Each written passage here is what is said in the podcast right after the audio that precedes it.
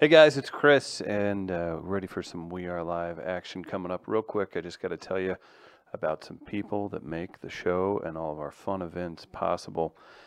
Come out. We got $1,000 karaoke challenge this 3rd, 5th, 10th, and 12th of March. Very excited about that. Jack Daniels Tennessee Apple is helping us put that on.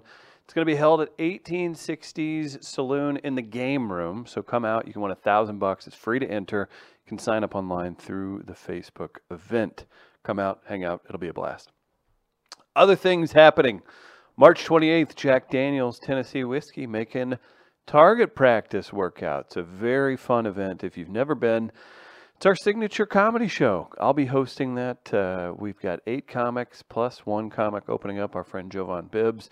You're going to see some great matchups where people roast pop culture topics. Oh man, St. Louis, um, bunch of different stuff, and in the finals, uh, the comics have to roast each other. So always a good time. You can get tickets through Metro Tix. Just search out Target Practice. Looking forward to that March 28th. Weekly comedy at Sophie's. That's uh, right here in Grand Center, 3224 Locust on the second floor. Weekly comedy series, free to get in. Come out, have some fun. Every Thursday kicks off around six o'clock. Specials start at four. Schlafly and Jack Daniels specials all night long. Other things happening. Oh, our friends at St. Louis Counseling Services. Mental Health Matters is their podcast. But guess what? They're a full service counseling agency as well. Check out stlouiscounseling.org online for more information. Also, our friends at gatewaypowdercoat.com. Check out Gateway Powder Coating for the number one resource for powder coating in the Midwest. Also, a couple big shout outs to all of you guys for checking out uh, last week's episode with Jamie Fritz. We're going to have a full schedule, lots of great guests here in the uh, coming weeks, months, forever, right? Uh, so be sure to support all those who support us, and big thanks to Tech Electronics for the studio love and uh, plenty to get to, but uh, enjoy the show.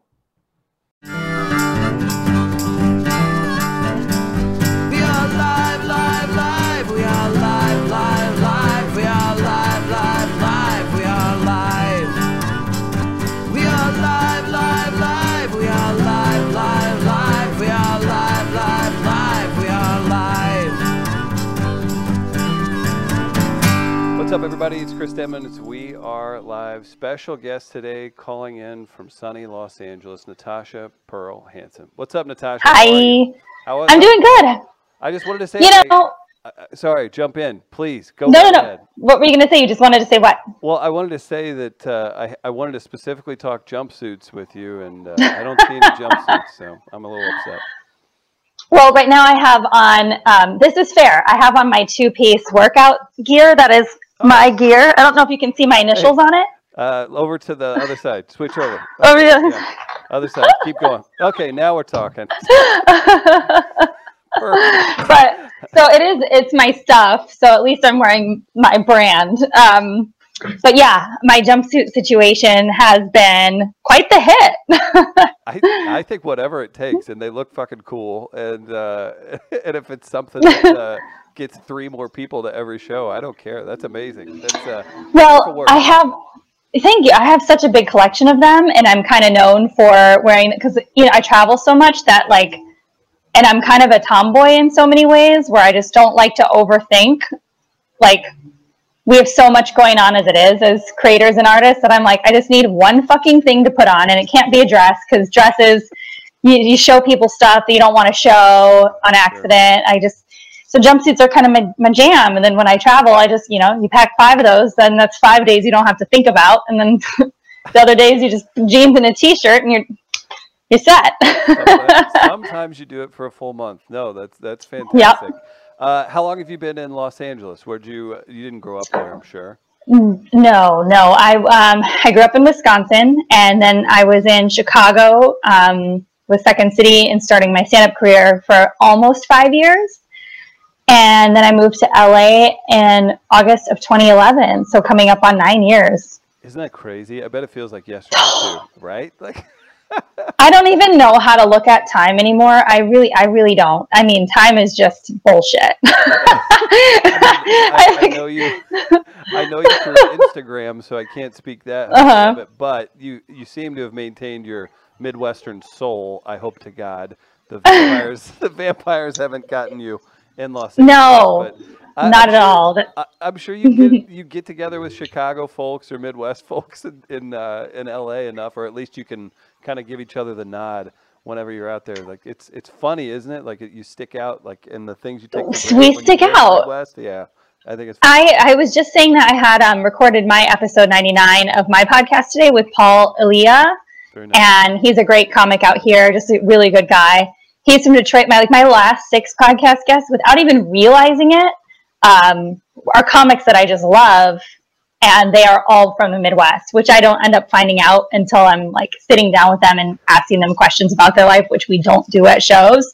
Um, so yeah, I'm just like I naturally gravitate towards people that have that like ah, about them, like rather than you know. yeah, absolutely. Or you, you could. It's so strange too, because you can tell. And not to say people from the Midwest don't do this occasionally, but man, Los Angeles, it's no joke. People are literally just sizing you up with every sentence you speak, and it's. uh Yeah, It's- it's, it's- super fascinating because I've, I've just never been that kind of person. Like, I just, you know, I'm just very chill about everything. I don't really like to overdo.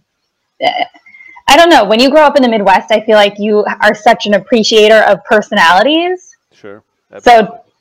so when people people put their looks or their um, Status. money foot forward for the status, yeah, forward first, it just kind of jars me a little bit. I'm like, oh, you must not have much going on underneath there if that's your if that's your leading point. But yeah, How, so I think that's kind of what sticks out. Future role models is your podcast. Um, Yeah. give us a little breakdown. Uh, It's it's one of those things where it's like I know we've all got podcasts and all that stuff, and everybody's like, "Well, we talk." Right. That's it. But it, it seems like it seems like you have a cool theme. Like, what's going on with the podcast? So it derived from um, the thing that naturally came easy to me with Instagram stories and Snapchat when that all came out is just documenting things in real time. Something I've always done way before any of this was a thing for social media. Um, I used to carry around starting when I was 14 little, you know, those little memo pads you get at Walgreens, those like tiny ones? Yeah, absolutely. the ugly blue spot, spotted ones and i used to carry those around with me and disposable cameras. So i would take pictures of everything. I would write down exactly what was going on. It was like the, the snapchat before the snapchat but like very rudimentary kind of like um, i always used to joke that my my grandma used to like xerox pictures that she would cut out and like photoshop like it was grandma photoshop she would like cut out pictures of everybody hanging out in separate places and then Xerox them and then put them into albums. Like, so we weren't actually hanging out with each other. she was like, look at this Christmas and like everyone's different sizes and stuff. Like, that was grandma's Photoshop. Right. I was doing that version of that for Snapchat before Snapchat.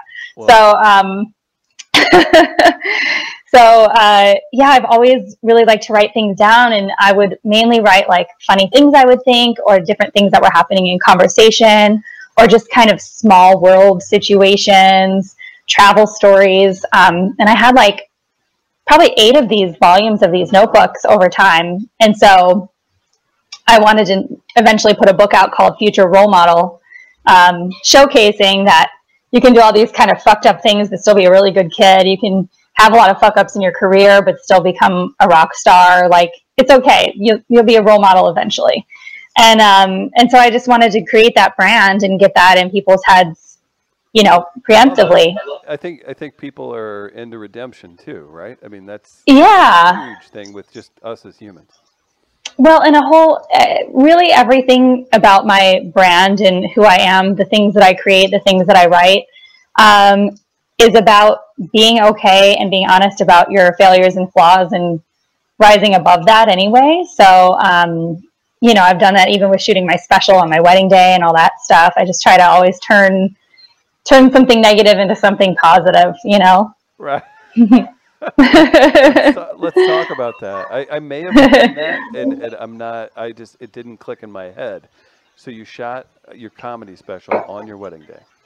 Mm-hmm. Yeah, I shot I know you've it. So it was 800 times. Sorry. Yeah, this is not a ton. I mean, it's it's it's ever evolving because the situation after that has evolved so much. But um, yeah, I've been I had been with this guy um, for yeah nearly nine years. Um, we had a wedding day. Um, we we were engaged for two and a half years. We just broke up officially in January, but we had a very rocky two years of our engagement, two and a half years. wait. Like um, January. Yeah. Yeah, it's fresh. I'm still we're still living in the same house, but he's out of town right now, so it's like it is so hard. Show today. No, no, no, it's okay. Honestly, like I tell people like, you know, I have pr- a pretty gut-wrenching cry like once a day and and then but then I just go about my day. Like it doesn't I'm not the type of person that lets like shit really debilitate me. I just, if I feel it coming, I just deal with it and I do it in my own quiet time. And I don't do it in the middle of the grocery store or like get drunk and do it at a bar. I just do it at my house. And then I go about my day. I would. I think it'll help. I think it'll help the views if for some Twitter and Instagram clips. If you could just break down like mid conversation here. Is that Probably not that Oh, hard to do, actually. Yeah, not. uh, all, all kidding aside, I'm, I'm sorry to hear that, but thank you for sharing. I mean, it's Well, no, I mean, here's the thing people go through a lot of really hard, really hard times in their life all the time. I think the reason why it's hard for most people to deal with it is A, they don't have a creative outlet. You know, I'm lucky to, we are lucky to um, have outlets and platforms to be able to speak about things, but also we feel like we can't share those things.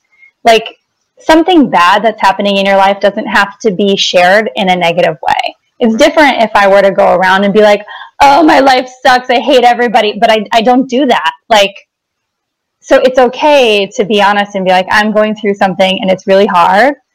But I also am still finding these positive moments. My interactions with people aren't negative. I'm not shitting on strangers or like flipping people off in traffic just because I'm going through something. In fact, it makes me way more conscious of how I am towards other people. So, you know, we don't have to depict those things as negative just because it's a hard time, you know? yeah. No, I, I absolutely. So, there needs to be that too, because um, whether you realize it or not, or whoever it is, it's going through stuff. Like people are listening, and you have an audience, and you perform, and you're in front of people, and if that's your calling to give people yourself in a in a way, like you got to share. You don't have to by any means, but it's. I think it's. Uh, there's an overused word, but it's it's a brave it's a brave process to do that. Honestly. yeah, I mean, bra- brave is an interesting word, yeah, because Yeah. it's it's become so um, full spectrum at this point. You know, Yeah. somebody can tweet something and they're like, "Oh, you're so brave." You know, you tweet a photo of your butt and you're a thicker person. All of a sudden, you're brave, and it's like, but then you're also brave if you're rescuing somebody from a burning building. Like, what's brave? But um, Yeah, and I don't you know, I- yeah. I just more look at it like, you know, honesty is really hard. There's a lot, no matter how honest we are as people, there's still shit we're not sharing because we're scared to let people really know what's going on. Um, but the more I've opened up about these tough things, which I try to do on stage with like a lot of positivity, it's not like, you know, I'm not like a, uh, a dark, even if it's something dark that I'm talking about, and I get I get so much so many reactions afterwards, people that come up and talk to me and are like, "Man, I went through this or I'm going through this." And you know, I mean, why are we doing this if it's not for that? But um with the wedding day, you know, when we decided we weren't going to get married, we we were in a contract with the wedding venue, obviously, and we couldn't change it. So I was like, hell no, if I'm going to just dump 10 G's into a venue and not do something with it. Where, So I was like, I'm either going to, in LA? it was in Madison, Wisconsin, Oh, in Madison. Oh no. hmm which is where I, like, where I grew up, where all my friends are. So I was thinking to myself, I'm like, you know, I want to get this off my chest. Everyone still has this date kind of on their calendar. And, you know, and anyone who doesn't, I bet I could sell to, I could do this as a show. And so I, I partnered up with my director friend of mine who's been my like rock through like years and years and years of projects. Yeah. And he was game for it. He flew himself to Madison. uh, we we hired a team, one of the best video wedding videography teams in Wisconsin or in the Midwest, and um, we filmed one take. So the night before we shot, me and my grandma, my dad, and my mom decorated the venue with all of my wedding decorations. I sold tickets um, to everyone, even my family members. I was like, sorry, I'm not getting married, but will you please buy a ticket to come see me do this? Um, my friends, my family members all bought tickets or VIP tickets. I sold the place out. Um, I made exactly to the dollar the amount it costs to film the entire thing. Are you to the me? dollar on my tickets. That's insane. My wedding venue cost zero dollars. it went from being this massive deficit to being, uh, you know, and then now I have my um, call on Tuesday about distribution. So we finally are getting that locked in. Yeah. So, I mean, you know, I mean, it was just something that I felt like I had to do for myself and just something to turn, you know, I mean, my aunt that's the ultimate. Yeah, and um, the cool thing too that week is well, not the cool thing, but the interesting thing. My aunt uh, that I was really close to, she was supposed to be the one that would have planned my whole wedding for me. She ended up passing from cancer like a week and a half before the wedding date. So we had had her memorial like three days before I filmed this, and I kept thinking to myself, if I had been getting married today, fuck, that would have been so hard Right. because she would have not been there. She would have helped like do everything, and it would have just been this strange. it would have been. It would have just been- right? internally. It would have been a struggle. Um, yeah, and so uh, what? So my aunts and like a lot of my family came out, and just they all needed that like relief, something else to kind of focus on for the evening, and so there was just a couple really cool silver linings in the whole thing, and you know, that's just how you have to kind of look at stuff. You have to paint the whole picture and say, where can I, where are these little nuggets of joy? so I ended up being a really cool thing. Well, congratulations, and I mean, you talk about like two super stressful. I mean, career, life-defining things: a wedding and a comedy special. Like, I don't. Do you? I Have you, know. have you shot any specials before? No, it was my first one. First one. Um, first one, and just you know the the, you know, and then we, I mean, my fiance tried to make it work, um, but we just couldn't. We just couldn't manage it after that, and so we called things off at the beginning of this year, and then now I'm taking the sequel of this to Edinburgh. So I got accepted from my special Congrats, Yeah. to Edinburgh. So I'm doing um, the the sequel to this all. It'll be the sequel, but the prequel. It'll be the story that led to why things didn't work. How long are you going to be in Edinburgh? The entire month, an hour every single night for a month. That is some exorcism. Trust me. I'm, I'm like I'm. that is so like Edinburgh is like this amazing for the people listening, or if you don't know, it's theater, it's it's one man shows, one woman shows. It's it's any Mhm. type of performance you can think of, and it's in every venue possible, and it's just madness creatively. Madness. And to do an hour of stand up specifically on that, I mean, I. It's gonna be pretty guttural, but um, I'm excited for it. You right? I, you know what? I believe so. Um, I think it'll be helpful for a lot of people. I also think it'll be helpful for me. It'll also mean that by the time I'm done with Edinburgh, I'll have like close to three hours of material that I'm happy about, which is right. really hard to have as a comedian. I'm ten, I'm hitting my 10 year mark in the, at the beginning of Edinburgh. It'll be my 10 years of stand up. So it'll feel like a really nice milestone for me. That is too, and, and again too. I know. I mean, I interview a ton of comics, and I'm around comedy, produce comedy, all that stuff all the time. But just to reiterate, like, comedy is such a difficult thing. A lot of people don't even get decent until they're 10 years in. So the the fact that you're able to have a special under your belt that you're talking distribution about, plus to get out there to Edinburgh, do all that. Like that's that's a fantastic career, Mark. I mean, that's good for you. Well, yeah, I mean, it, it feels good, and it feels good because because I just chose to do it all myself. You know, it wasn't like, you know, you can you a lot of people will sit around and say, "Oh, I didn't get this," or "These people aren't looking at me," and it's like, just well, then make them pay attention. Make your own shit and make them pay attention, or just have have something to give your own audience because they support you and want to see stuff from you. So who cares if Netflix isn't finding you yet? You know, you have people that are looking for your stuff. Give it to them.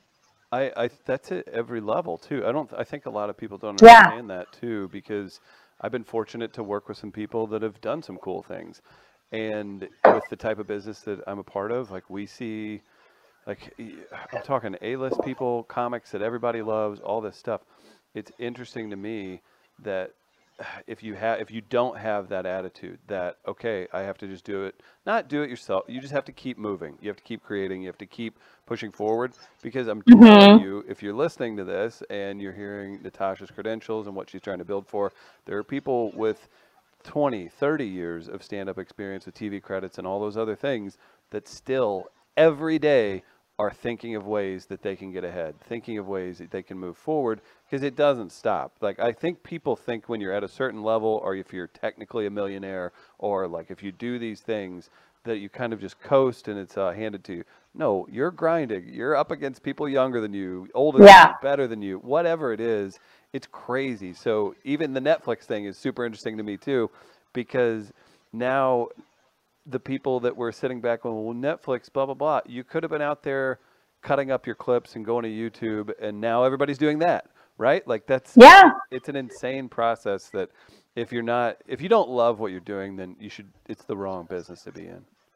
Exactly. Yeah, and and there's always, you know, there's always just new ways that I'm coming up with to like connect dots and make things happen, you know, with my Vegas show and all that. I'm just always staying on these tracks and you know, things that I tell friends all the time is just set these short-term kind of goals and keep setting new ones. So, like with Edinburgh, now I know I have to finish my next hour by July and then I can polish it a little bit and then get out to Edinburgh for the month of August. You know, with my special, I landed from performing in Europe on my Europe tour on May 3rd or 4th of last year and announced on May 15th that I was going to be shooting a special. And within a month, I wrote a lot of the special Are you serious? and hustled and polished it. Yes, I landed from Europe. I have um, a really great following and base in the island of St. Croix. So I immediately landed, booked a trip to St. Croix, sold out there, and Did did a that? test run.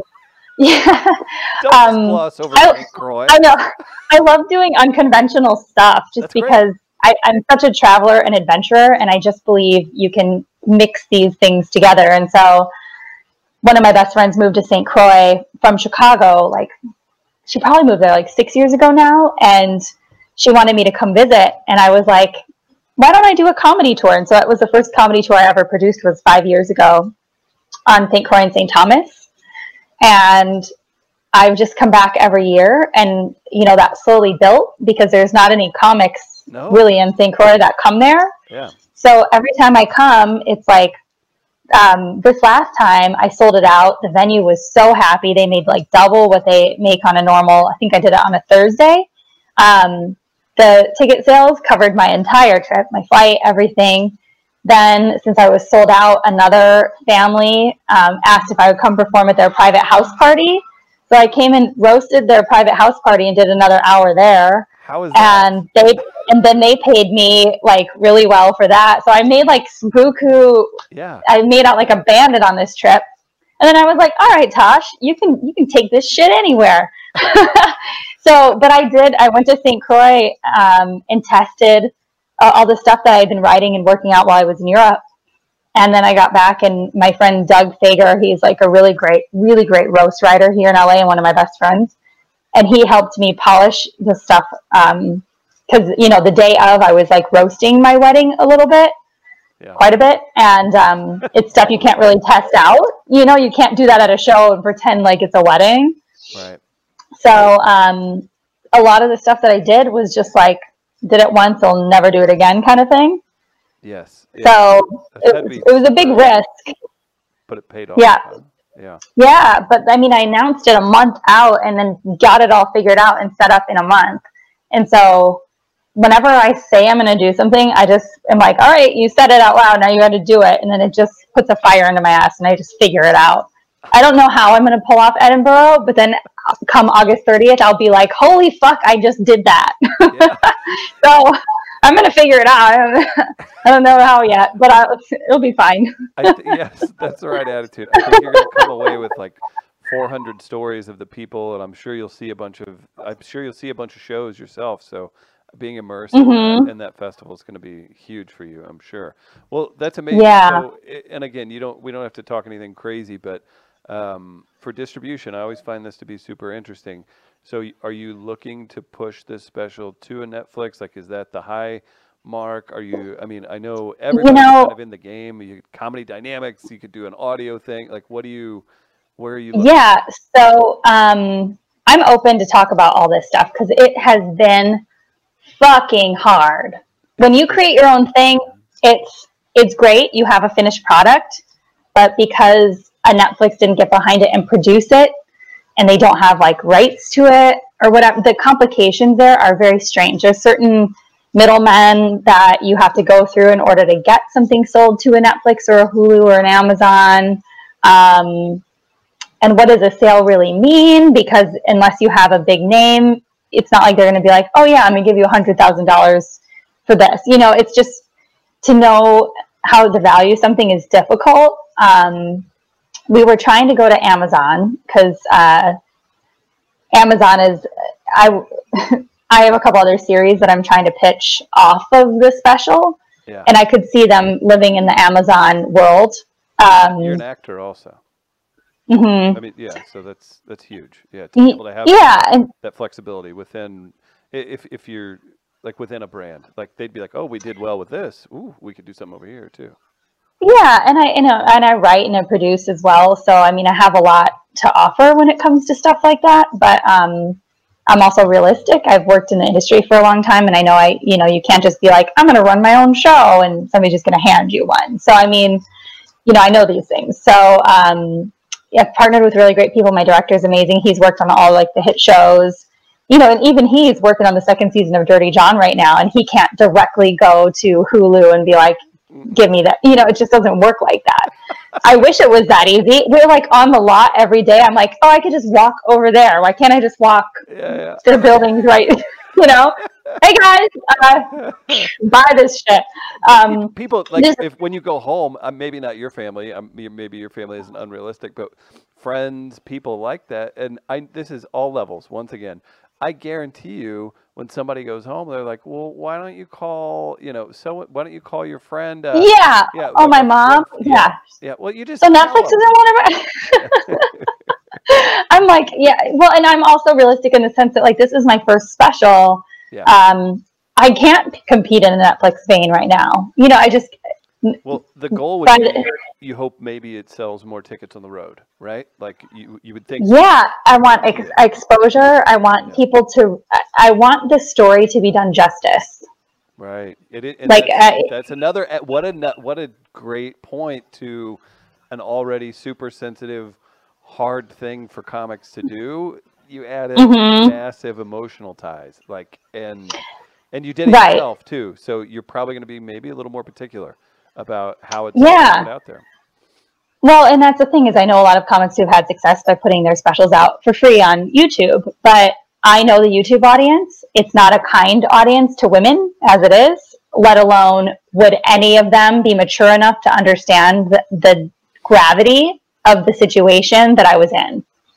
Um, so I want whoever it is that's on board with me um, for distribution to be on board with marketing it really smart.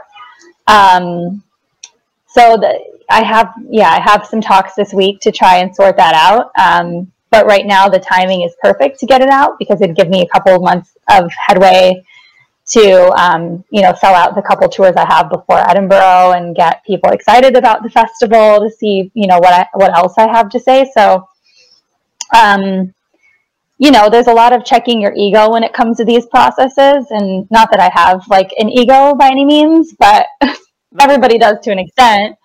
But you just have to like, yeah, you just have to say, you know, how am I going to get a, a mix of the proper payout for my the work that I put in and the money that I put in and the time, um, but also how are people going to see it? You know, if you hold out and hold out and hold out for a deal, people may never see it. I, I, we both know um, a friend of ours that has a great special that was professionally shot, um, and I don't know if he's still going to push it, but it's a few years old now, so I mean, I don't know what he's going to do with it. And it's I was there Mhm. whenever he taped it, and it's like, it's it's it's wild to think about that because I know how much it meant to that person and. Look at Uh huh. I look at it like this. This is the ultimate come around because I saw this his post the other day. Um, maybe four years ago or three years ago or something. I got to um, I was on Jo Koy's podcast, um, the Koy Pond, He's right? so great. right? And He's one of the funniest motherfuckers. he's insane. And now He's a crusher. he is. And but the problem is, Natasha, you know this as good as anyone.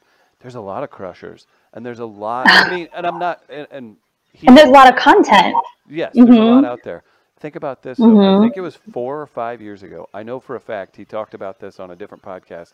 He went and spent thirty thousand dollars and shot it himself. He was like, eh, I didn't really like what people are doing it. It ended up on Netflix, right? But he was a comic who didn't sell out everywhere and was super funny and filmed his own special, believed in himself. And guess who just did two sold out shows at the Forum or Staples Center, excuse me. Uh, what was it? Last week or something? What is that? 30,000 people went and saw Jo Koy over over two shows like that to me That is the ultimate like the dream. No, that's the dream. It is. I mean, the, th- think about that. I mean, Sebastian Maniscalco even talked about that, uh, and he's a he's a crusher too. He remembered back in the day where he couldn't even sell like he was 10 a tickets. He was like 40 yes, and he was, he was a waiter at the Four Seasons where I worked. That's where I worked when I first moved to LA.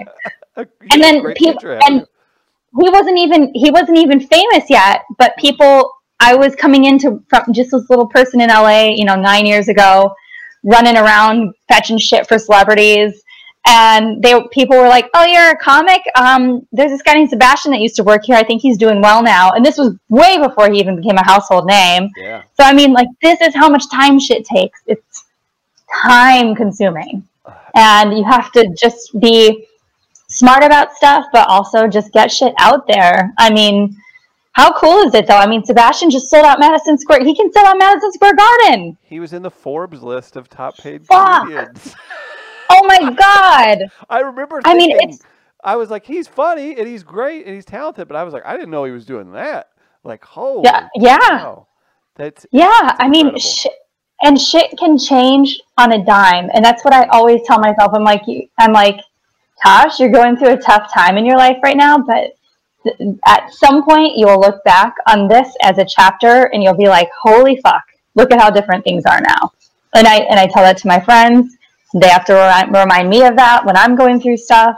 But in this business you just have to just tunnel forward and just go and make things put things out there be positive to people be good to your audience. My god after every show that i have in a new city i hang out with every person that comes. And sometimes people are like why do you do that? Aren't you tired? I'm like yeah but they were nice enough to come from instagram to my show. So how can i ever blow that off? Like especially now. What a like you need those people. Yeah, you absolutely do. Do you feel like you get a lot of people that come to your shows from like Instagram? They're like, "Hey, saw you on there." Um, a smidge. It's not a ton. Um, you know, probably the same percentage as it, engagement. hmm You know, like I'd say f- for everybody that lives in a city that would like to come to a show of mine on Instagram, like two or three percent of those followers from that city actually show. That's So it's low, but I mean it's But there. it's I'm building. Yeah. um, but you know, and in like in DC, for example, I just performed there. I had no idea how I would sell headlining in DC. And I happened to join this gym for the five days that I was there and made friends with the whole gym. And like they all came, you know, and like, so I just end up Yeah. building all these micro communities like all over the world where I go. And I make time for those people and we hang out when I'm in town. And then they come to my shows and then I go pay them to come be a part of their gym. It's like just, you gotta just keep, it's communities, you know, you need, we all need a village all the time. All the time. you know and whenever i i look at certain artists that like you know do blow off fans or something like that and i'm like how do people even do that? I don't know but maybe that's the midwest in me too. I'm like i could never. That, I couldn't- It could yeah. who you are, but I don't know. At the same time, even if you're not a big fan of people or appreciating your fans, then look at it like a business decision because I'm sorry, they want that selfie, they want that handshake, you know, whatever. Maybe they want to buy your merch and they'll buy two shirts instead of one hmm if if they get to shake your hand while they're at it. So I don't know. or they just want to get to know you Yeah, you know i think a lot of people like watch you know i get messages daily all the time on my instagram stories about just you know how how i am and that's just how i am in person. So i think sometimes people will come out and be curious like oh, is that how she really yeah. That's how i really am. Now we know. that's all it, yeah but i mean i think you know there's curiosity on people's behalf you know are you nice? Are you inclusive? Are you appreciative? Um, i think if you're all those things when you're on your come up then it just only builds it builds like this really great great following it's not fan the word fan is weird but like people that support you know supporters i think is a way better word That's a good way to put it. And as far Mhm. as other projects, I mean, like you said, you can do about five or six different things creatively. Um, say, say the special goes and that you know snowballs into some sort of a series. Are you wanting to do like a, a comedic uh, episodic series? I mean, what do you? Yeah i have I mean, it's everybody's dream, right? But I mean, Yeah. So I have uh, three. So I the way that I segmented my special, which doesn't really feel segmented, but you can tell because it's broken up with interviews with my mom, my grandma, and my uh, maid of honor. Wow. So I interviewed them after after shooting my special um, in the um, in the hall, you know, before going into the reception area. And uh, so there's there's sorry, some people are like, screaming outside of my patio. I don't know. I'm a very lively neighborhood, right? Um, I know my, I'm always my grandma's my best friend. I'm always on the phone with her, and she'll be like, "What's that? What's that?" I'm like, "It's the sound of Los Angeles." Where I live. Who's that? Who's that? What are you? Ta- who are you talking to? No, I'm like, that's just loud people outside smoking. Everybody's smoking. Um, but I have three kind of areas of my special that I really hit on. It's my relationship and engagement, um, my relationship with my family, particularly my grandma, and then uh, questioning questioning monogamy. And so I have three different series written about each of those topics. Um, Do you feel like, uh, I mean, so the relationship ends, and I, I'm really not interested in particulars, so I'm not trying to whatever. But are you saying that like you guys just never had a chance? Uh, I, and I'm I'm assuming a lot. Well, you just brought up monogamy. Maybe you're super pro monogamy. I don't know. I just assume if you're questioning it in a creative way that yeah, you're not gonna. Maybe you don't feel that great about it right now.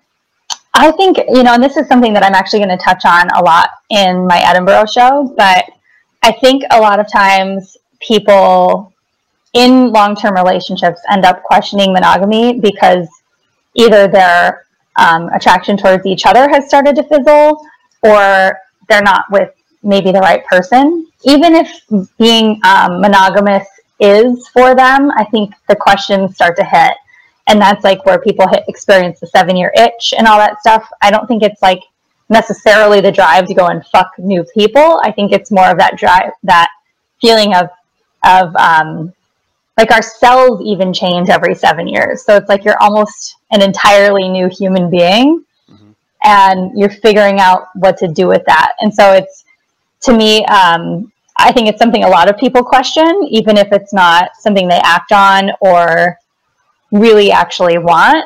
But it's it's kind of a hum- human nature to question monogamy, and I think that that's okay. No, I absolutely is, and that'll be. I, I hope it's everything you want it to be. Exploring that an hour for thirty a night for thirty nights straight. Uh, hmm could you? Do you think with what you want to do with your career, would you ever want to be married? Yeah, Yeah. absolutely. Um, I have always, I've never been the type of girl that like envisioned my wedding and felt like I had to be married, Sure. but I would love to be with somebody who wants to be a part of the traveling and creating with me that I've always loved. Those two things really make up a lot of my spirit. Adventure, connection, traveling, creating, they all kind of are one big ball for me. Um, and, you know, if you have a partner that accentuates those things and also is interested in those things, um, that idea really excites me more so than the ring on my finger and the paperwork. Like, I just really would love to have. Have a teammate. hmm No, that makes sense. I, I do too, because and I'm curious, just being in stand up, and then I'm sure everything's incestuous in LA. Um, I and then what you said too. Would you would you marry another comic? I never put no's and yeses on things. I've, Yeah. I- you know, I coming out of such a long-term relationship, you know, what I'm focusing right now right now on is me and loving being by myself. I've always been really good at being by myself and traveling by myself and Sure. I never feel lonely in those regards because I'm so social and make friends places. Um, but I'm really making or trying to get to a place where I make peace with not feeling like I need a home base.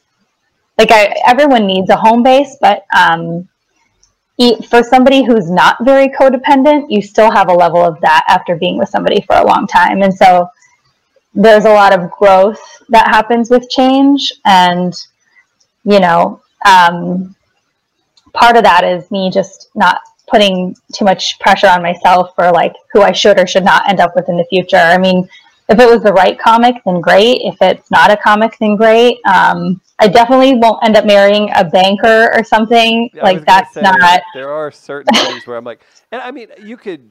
Who am I thinking of? Uh, you could you could draw exceptions anywhere, but like, I don't know, man. I think once you kind of talk to another person that's creative or funny or something like that, like Mhm. you need someone that's at worst like you know open to creativity because there's just different brains. Yeah. honestly. Exactly. And like I, you know, there's certain marriages that I've seen of my friends that are just that blow me out of the water. That I'm just like, okay, there's definitely you can have a blast with somebody and like fuck with your kids and like just you know have like a really fun functional family dynamic. And um, I envision that for myself and whoever that might be. Great. I'm not in a rush. I do not want to find them tomorrow. I'm Please not don't. desperate. Don't. I have plenty of options. I, Yeah, You're like, you I don't need- DMs. Yeah.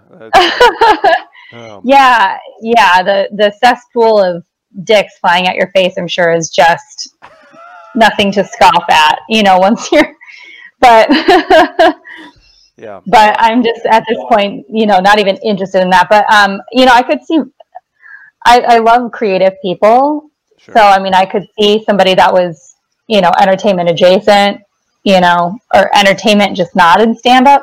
But I see some stand ups have really amazing marriages and relationships with each other. I'm not blowing that off, you know. Uh, I think that's a smart play. You've got a lot uh, building up. It seems like it's really awesome to hear how that's coming out. Uh, like seriously, like it's it's nice to see people with positivity and then just really strong outlooks for their own future. So I just wanted to tell you that like that is that is I didn't ex- not that you don't expect to hear great things from people that are doing fun stuff already, but I just wanted to give you uh, a big show of support. Like that's uh, you've got some great things going, and you have the right attitude. Oh, thank you. Yeah, you, the, the, I the appreciate that. Yeah, of course. Now, before you go to Edinburgh, you've got a, a ways to go.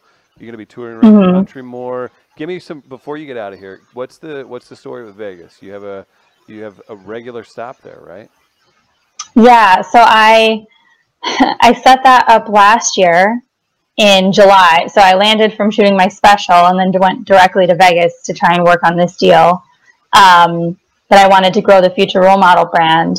And I have so many people that are constantly passing through Vegas. Like every week, I was getting messages from different people all over the world that are like, I'm going to be in Vegas this week. Would you come meet me there? Would you come meet me there? And I was like, oh, I bet I have a market here. Um, I didn't know how big a one, but I just, I'm really honest with venues. I'm not like somebody who blows smoke up my own ass. I'm not like, yeah, I'm going to come in and just like thousands of people are going to come. I, Right. I found an intimate um, venue that is really comfortable if there are 30, 40 people in it, but feels really packed if there are 80 or more.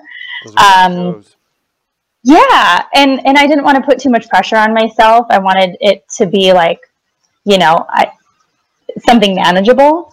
And so me and the this hotel GM, I mean, it's it's a boutique hotel off the strip, and the GM and I are buddies. I mean, he's so fucking cool and easy to work with. We're just like two peas in a pod. I don't know how I emailed him blindly out of nowhere, and I just was like, "Hey, I'm Natasha Pearl Hansen. You don't know me, but I have this podcast, and I'm trying to grow a brand in Vegas, and you know, I."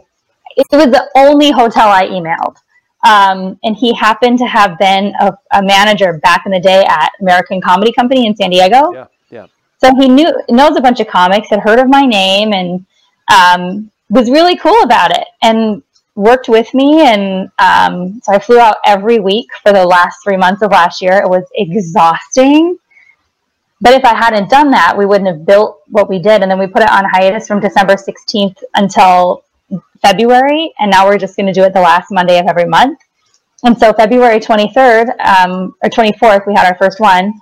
Um, didn't have to put any marketing money into it this time. Uh, people had just been waiting for it to come back, and now that it's once a month, it was a, it was an awesome show. It was a full house, um, and so I'm so proud of it. I mean, it was exhausting to build, um, but now we have this really cool room once a month, and some new sponsors came on, and um, so yeah, I mean, it's just uh, it's just a a place for people to come and be open about their shit. And I usually record an episode of the podcast before the show. So That's a great. yeah, Yeah, you got to do something Mhm. like that to grow your brand and gosh, just get people to care about you. It's to put a bunch Yeah. of on it. Yeah, it's yeah. it's really positive to hear too. So real quick, why is why is Madison such a great comedy city?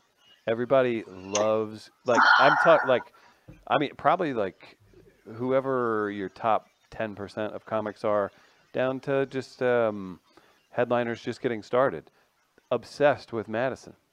Madison. It is a small, big city. It is, there's so much happening in a really tight radius. Um, people are nice. People are pretty attractive. Not that that's number one thing, but I mean, it's like, College town, like you got to keep it up. doesn't hurt, you know, if you're visiting a city and you don't expect everyone, you're like, oh, Wisconsin. And then you walk in and you're like, hey, Wisconsin. like, what? I lived. in- What? Where'd you guys come from? Yeah, the University, University of Missouri is in the middle of Missouri, and there's hmm 30,000, 20,000 attractive people in a two mile radius. Like that, that, Mhm. sets a, that sets a tone for a college town. Yeah, hmm that's how it goes. Yeah, there's um, there's really good food. There's really good art. It's like a good artistic community. Um, the comedy club on State is always packed. Madison is a liberal town, yet it's still Midwest, so it's like open-minded, young. Um, you know, it's just a really good mix of all the things. I mean, I I've never had I've never had a, a show that I didn't have a blast at in Madison. Not at Comedy on State or um, just a Christmas. Nate Craig, do you know Nate Craig? I don't. He's a very talented comic, and he also is from Madison. And him and I didn't meet in Madison; we met here. Yeah, So obviously, we bonded really quick because of that. of So he um, he has a really big following in Madison as well, and he did um, the Majestic Theater in Madison. It sold that out, sold the fuck out of it. Holy I mean, It, Nate Yeah, Craig, and- Nate Craig's like one of those like all of a sudden I'm I'm like wait do I know there how crazy is that you'll be like oh who's that and then you're like, oh, they've been in, they were on Last Comic Standing, and they sell, Yeah. well, and they're super funny. No, I mean he did. He had he did a Nate Craig and Friends over Christmas. You know, four other comics came into the show. I was one of them. It was so fun, That's and I mean, just Midwest people are just like down to clown, man. They Yeah. they they don't judge you. They they'll drink. That they will. They it's just it's great. I mean, it's everything. They get it. You know, they get they get the bullshit, and they you know it's just it's just cool. I love it. Um, so just a lot of support in that city. I think for what we do, which is everybody's dream when they go to a new city. Yeah, it absolutely is. um, just so I don't keep you here because I'm really enjoying the conversation, but I will. Uh, I, I will- I honestly, I'm good. I mean, all right. Well, I got shit to do, but I'm going to be home all night, so I got time. so as far as far as the LA scene goes, like where are you working in LA? Has that changed over the last I don't know ten years that you've been there? Obviously, it has. I'm sure Oh, you're driving yeah. open mics and showcases. but do you have a club that you typically work at, or a, a venue, or comedy store is probably where I'm at the most. Um, it's weird because I I'm a regular at the Laugh Factory in Chicago, um, but I'm I used to be booked at the Laugh Factory here in Hollywood all the time. Excuse that rude rude ambulance. Um, Dude, wait, real quick. The laugh, yeah. To hell with them for saving that life. The poor Yeah. booker, the, the poor booker at Laugh Factory in Chicago right now. I bet that guy gets not every booker does, but I feel like that guy probably gets nine jillion emails like an hour. What is that guy's name? I can't think of his name. Curtis. Yes. Yeah, Uh, he just said that to me yesterday because I'm performing there next week. No, I'm literally. I was texting with him. Four friends. I'm like, I bet this guy gets nine jillion emails an hour. He literally texted me. I can show you. I mean, he just said this to me yesterday. He goes. Kid you not. Um, because I'm headlining in Chicago on March 5th, and then I asked him if I could do a run at Laugh Factory um, the next like five nights, and so he gave me came back with me with all these dates. So I'm going to be at Laugh Factory for like pretty much a week. We do have some And friends in then- Chicago that listen, so you guys go support, uh, go support Natasha. Yeah. And then, uh, yeah, he gave me my dates, and I go, "Yay, thank you!" And he's like, "This weekend and this week have been a fucking whirlwind." And I was like, "Everything okay?" And he goes, "Yeah, just overwhelmed with all this." He just lists all the things that are people are messaging him, and I said, "I can't even imagine." And I said, "I'm sorry to be a part of that mess." And he goes, "No, you're a refreshing breath of air." and I was like, "Uh huh." I don't even know But- him, but I know him. You know what I mean? Where I'm like, oh yeah no yeah. and he's he's so sweet but like i have such a like a bond with curtis. Like we've i've been at jfl with him. When his dad was sick you know we were talking pretty regularly and you know so i mean he's somebody that i actually consider like a, a Friend. friend too. I don't just hit him up for spots. So but i mean yeah i can't even imagine what these you know that's that's a lot of shit. But the um the gatekeepers speaking back to hollywood yes. the gatekeepers as they are um, change out here so often right. so you get in with one then they leave and then like the problem here is there's a lot of people that didn't end up getting where they wanted to in comedy that will become a gatekeeper Interesting. and then and then that sucks because they have certain people that they want to like hitch a ride with or something and they book those people um, so i i it ebbs and flows man because i was in with the comedy store for like three years. I had my own show there for three years. And then that one kind of was ebbing out and laugh factory and um, the improv were ebbing in. So i had a show at the improv for a year and a half. It was booked at laugh factory all the time and then that gatekeeper changed to somebody else who probably people would know who I'm talking about. At, at, at Laugh Factory or, or Improv? at Laugh Factory. And so, um, so then I stopped getting booked there. I was booked maybe like once every like six months, which was brutal because it used to be like, you know, not that. And uh, I feel when like I start Iliza using back Shlesinger into- a- I feel like Iliza Shlesinger had a pretty public um, meltdown or or or no, I shouldn't. I, I don't mean to say meltdown, and I don't know her personally, but I feel Upset like, or something. Yeah. like there was there was something with the Laugh Factory and her that didn't go so well. I feel like, and maybe I'm wrong. Yeah, I'm not one to spread fire. Like I, you know, I don't say names. If I'm talking about something, I don't say names or bash anybody. Um, you know, but uh, now, so then I started easing back into comedy stores. I've been, I have a new show there that's been there for coming up on a year and a half. Um, so you don't, you know, you kind of have these home three three home clubs, but you Right. you you change out kind of which ones you're at more um, until one just like latches onto you and puts you up every single night, you know. But um, until then, you know, I keep touring and booking all the work I can other places, and then when I have shows in LA, I stay in LA. No, I mean, and, there's- and there's always going to be that that up and down of everything, and it's it's it has to mm-hmm. be defeating, but also super satisfying whenever the stuff hits at times. So Yeah, I mean, say you've had regular shows at the comedy store. What would what would yourself have thought about that when you first moved to LA, right? And you're Right? No, and I- yeah, Yep, and I try to keep that in perspective. I mean, I um I instead of just wallowing and being like, "Oh, so and so won't book me" and not having shows, I just I always am making my own shit happen. I never feel like I don't have enough stage time. I I always try to hit certain amount of hours a month and I always exceed it.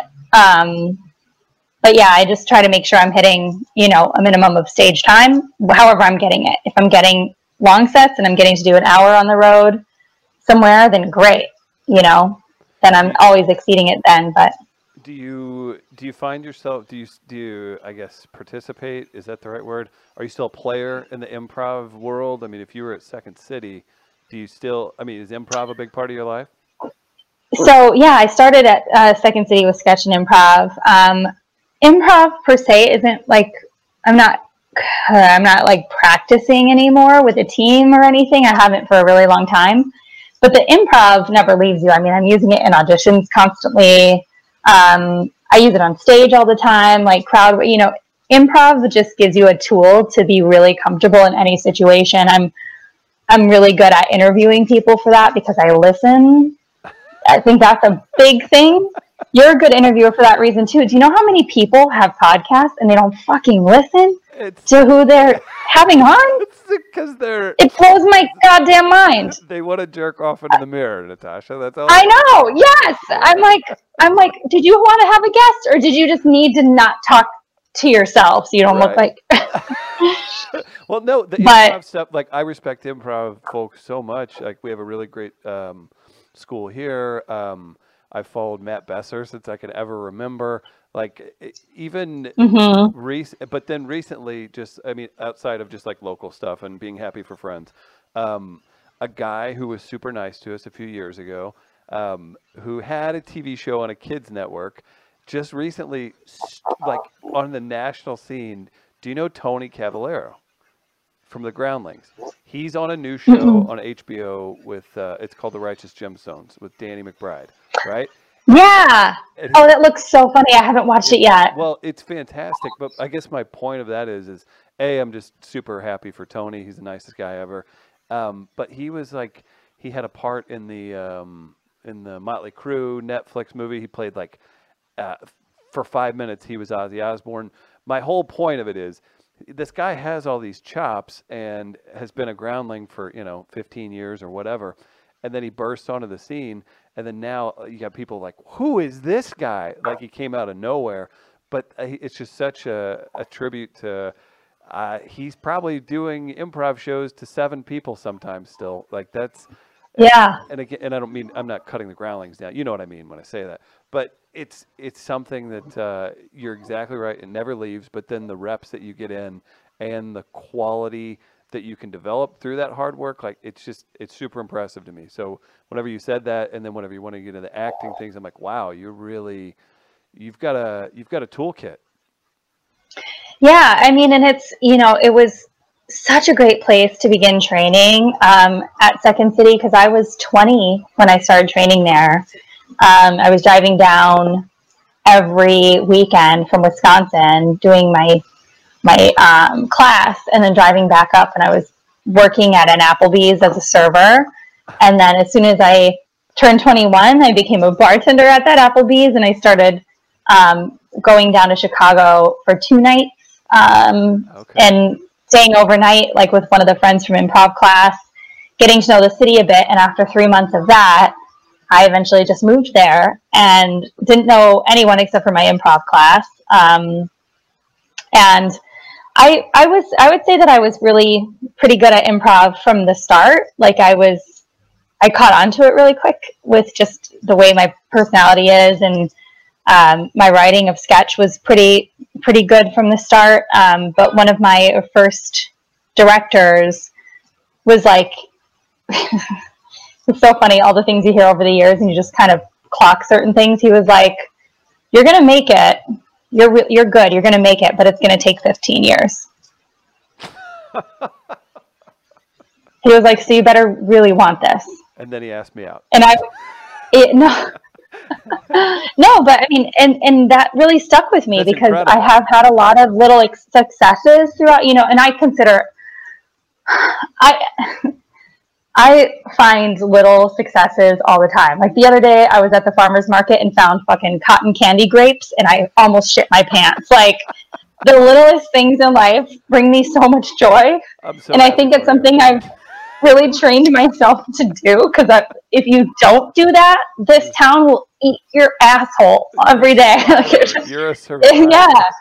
Oh yeah. I mean, you have to give yourself those little things, and so I've had a lot of small successes and, and decent sized ones over the years. Sure. But I never looked at one thing like it was going to turn my career or make or break me, um, good or bad. I never looked at one bad show as if it was going to ruin me. I never looked at one negative remark or something, but I also never looked at one positive thing as if it was going to be the one thing that, you know, because if you put so much weight on stuff, it, it, it doesn't, it doesn't propel you forward, you know? Um, so, I mean, I'm hitting my year 15 of being in comedy this year. I was So- say, I thought we like I you know I don't know how you talk about whatever. I was like I think we would have like went to high school together. And I'm 35, so I was like I'm 35. Yeah, yeah, I'm when you- 35. When mm-hmm. you said that, I don't care about talking about age. Yeah, I don't know who does and do doesn't, so I just whatever. But It's such a dumb thing. It's like, come on, it's, that's your age. It's your age. Who cares? have you ever had? What am I going to pretend that I haven't lived for these extra eight years? And Facebook's a thing now. Like you can't lie within like years. Google. I mean, I Google me. My age comes right up. I mean, I've I've never lied about my age. I don't give a shit. Have you ever how have you ever had anybody like blatantly like lie about your age? Like that happened to me like it was years ago, but I've definitely had people and immediately I do I feel like I make a face or I'm like uh, I don't think we were into Blink 182 at the same time or you know what I mean like there are there are benchmarks and I'm like you don't Um, I don't know if we were watching Nickelodeon at the same time. You look like maybe Yeah. before that. Well, yeah, I mean, for sure. I've had people age me up, age me down. I mean, I remember even when I bartended and I was like 19 in Minneapolis, um, some guy tried to hit on me and was like, Oh, you're only 18? I would have thought you were at least 30. And I was like, What? you know? But then now I have people, I, I meet girls that are like 24 and I just, I look younger than a lot of these girls because people look pretty haggard nowadays. They just overdo it. Like, I'm not even, like, I never really wear makeup. I wear sunscreen. Like, I, I don't do a lot of shit to myself. I'd have never put a needle in my face.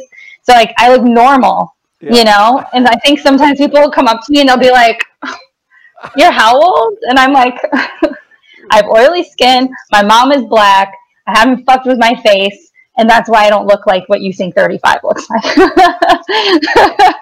S- But- so your mom was black. Okay. So Yeah. is, is that what you? Did? I was like, you just did you just drop that in there? Interesting. so, in regards to, gosh, um, that's just an interesting dynamic. Obviously, you grew up in the Midwest. You have a certain mindset. I mean, do you identify with black culture? I mean, what's it? That's that's really interesting to me. That uh, because, it, like you, I'm sure you're viewed as somebody who's white. Like that has to be Yeah. like a. s- a- I get called a white bitch all the time. I used to joke about that that I my race is tan white bitch because I people are always asking me about my tan, but this is my this is just the color I've been since I was like I'm not tan. This is just my color. Um, my mom is my mom is kind of she kind of looks more like um, Latin Latin island. Mhm. Um, my grandpa's black as fuck, so I mean you can't question if he is or not. Um, but my mom people look at and they're like, "What is she?" You know, it's kind of hard to tell. Um, but my it's interesting because I grew up. My dad is from Wisconsin, in the town that I grew up in. Um, it's like a, a farm town with like a, a nice, like a really great school, really great. It was an awesome upbringing. I'm so glad they brought me up when I did. I am best friends with everybody that I grew up with still. I love everybody. Like we talk all the time. Um, and then my mom grew up in inner city Chicago. So I think there was many reasons why they didn't choose to bring me up in her neck of the woods, just because, you know, she had been through a lot, her and her brother being mixed. Um, my grandma's Sicilian and my da- grandpa is black. And so um, they got, you know, picked on by just the stories that you hear and the Everyone. normal for a lot of people.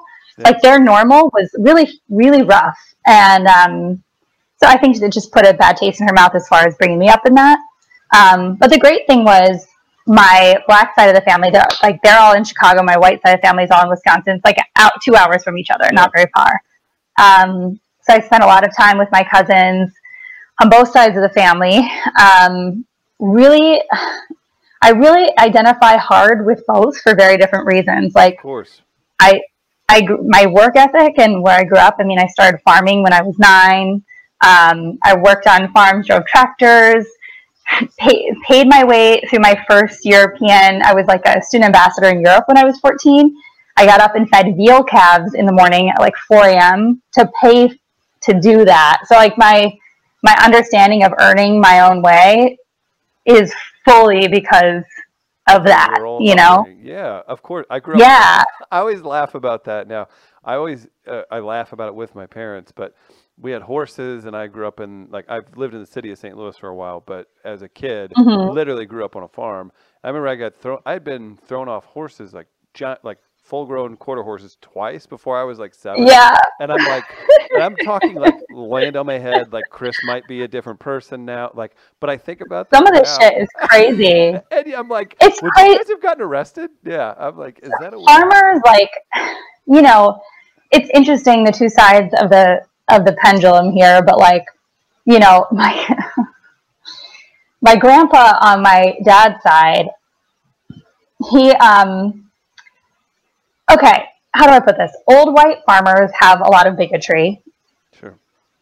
I don't want to necessarily say racism because that's not necessarily the case. Our town didn't really have a lot of culture, so there's really not anything to be like racism, like racist against Mhm. in a town like that. But, but you know, it's just like an old white farmer mentality because, but their struggles were different. Like their struggles, like farming is fucking brutal, and if you have a bad year, you have a bad year. My grandpa lost his leg before I was born in a corn chopper.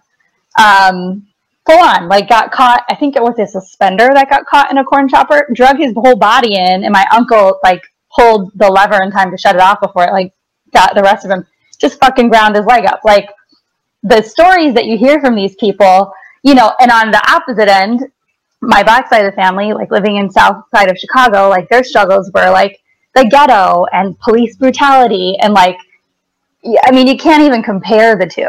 I'm I'm happy that I'm a person that lives in the center and understands the two sides um, where, of where people come from. It always makes me have like this really grounded perspective when I'm listening to anybody's background because you know you you can't understand one or you just have to understand that somebody's background is different than yours.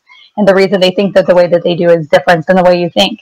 Um, so it was just it was it was a cool thing to you know how many people i knew that lost fingers and shit you know got thrown off of tractors and like they had they had these hilarious personalities about it. Like Yeah. my one of the guys on my farm on the farm um his wedding ring got caught on a tractor he was jumping off of it pulled his whole finger off And so Why, We why play- we would play three trick- people that that happened to? Also, I know. And yeah. so he would play tricks on people or um, he would joke, you know, when we would be out, you know, having beers in the yard after, you know, our Shawshank style after the day is done beers. and uh, and uh, and he'd say, "Yeah, I guess I wasn't supposed to be married." You know, pulled my ring finger right out. You know, just people just have like this sense of humor about shit that you have to have if you grow up in these environments. Otherwise, you know, you just would be a, a sad one one-legged nine-fingered farmer. you know. it, it certainly does provide perspective because like i have a look that i don't realize that i give people whenever they're like ooh how could this happen or so and so's dog attacked whatever i'm like that's what they do like that's yeah. you've never been a part of that if you've never had so like a coyote get a hold of one of your animals or do so or whatever I, there's just differences Mhm. but it is it is a funny perspective to to have that rural upbringing but it sounds like you just have uh, again too like I, I think that probably helps you a ton as a performer to have that empathy and the perspective of two literal different worlds being so close to you Yeah, and I think you know a lot of a lot of great performers have that. You know, uh, different backgrounds, different um, you know whether they're first generation or second generation or whatever it may be. Um, but I, you know, you have to appreciate your own. Like I appreciate having these two sides of my family to have given me some good perspective, so I didn't have to experience a lot of these like shitty things myself. Um, but I at least know that they exist, so I'm not like da da life is great and perfect all the time. You know, it keeps that naivety at bay, um, but still keeping some innocence there.